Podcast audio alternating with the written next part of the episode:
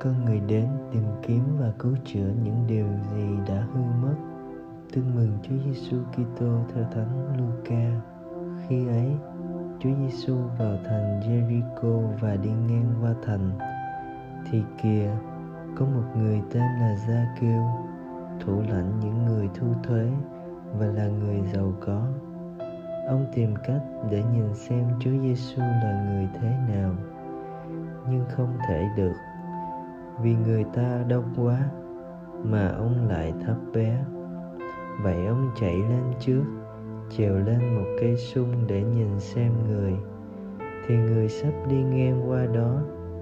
Khi vừa đến nơi, Chúa Giêsu nhìn lên và trông thấy ông ấy. Nên người bảo ông rằng, hỏi ra kêu, hãy xuống mau, vì hôm nay ta sẽ lưu lại tại nhà ngươi ông vội vàng chụp xuống và vui vẻ đón tiếp người. Mọi người thấy vậy, liền lẩm bẩm rằng, ông này lại đến chọn nhà một người tội lỗi. Ông gia kêu đứng lên thưa cùng chúa rằng, lạy ngài, tôi xin bố thí nửa phần của cải tôi cho kẻ khó. Và nếu tôi có làm thiệt hại cho ai điều gì, tôi xin đền gấp bốn chúa giêsu bảo ông ấy rằng, hôm nay nhà này được ơn cứu độ bởi người này cũng là con cái abraham vì chưng con người đến tìm kiếm và cứu chữa những điều gì đã hư mất suy niệm, là người đứng đầu ngành thuế tại một thành phố lớn như Jericho. Ông Gia Kiêu chắc chắn là rất giàu và nhiều thế lực. Nhưng thật ra, ông không hạnh phúc vì bị mọi người khinh miệt và căm ghét. Với một thân mình thấp bé, chen lắng giữa đám đông không chút thiện cảm, thật không dễ chịu tí nào cho gia kêu khi đứng vắt vẻo trên một cành cây sung, ông lại cô đơn hơn bao giờ hết. Vì trường mặt ra như một trò cười trước hàng trăm cặp mắt hiểu được tình huống khó khăn ấy của gia kiêu, ta mới thấy cảm thông thay chút tia sáng le lói của niềm hy vọng trong tâm hồn tâm tối của ông. Mong được nhìn thấy chúa, dù chỉ từ xa, và càng cảm động hơn, ánh mắt nhìn lên đầy nhân từ của chúa.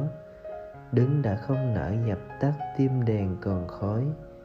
Cái nhìn ấy đã biến đổi gia kiêu thành một con người mới mời bạn chậm rãi đọc lại đoạn tin mừng hôm nay một lần nữa để tâm hồn bạn có thể rung cảm trước một gia kiêu dù trong đêm tối của tâm hồn như thế, vẫn không đánh mất niềm hy vọng và để tâm hồn bạn cũng được biến đổi trước cái nhìn nhân từ của Đức Kitô.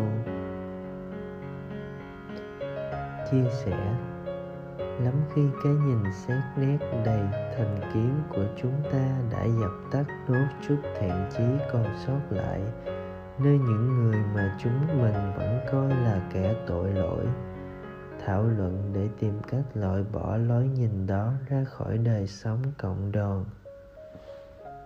Sống lời chúa, thay vì cái nhìn dò xét để bắt lỗi bạn có cái nhìn quan tâm, để cảm thông và cảm hóa. Cầu nguyện, lạy chúa. Xin dạy con nhìn anh em bằng con mắt của chúa và giúp con yêu thương anh em bằng con tim của chúa. Amen.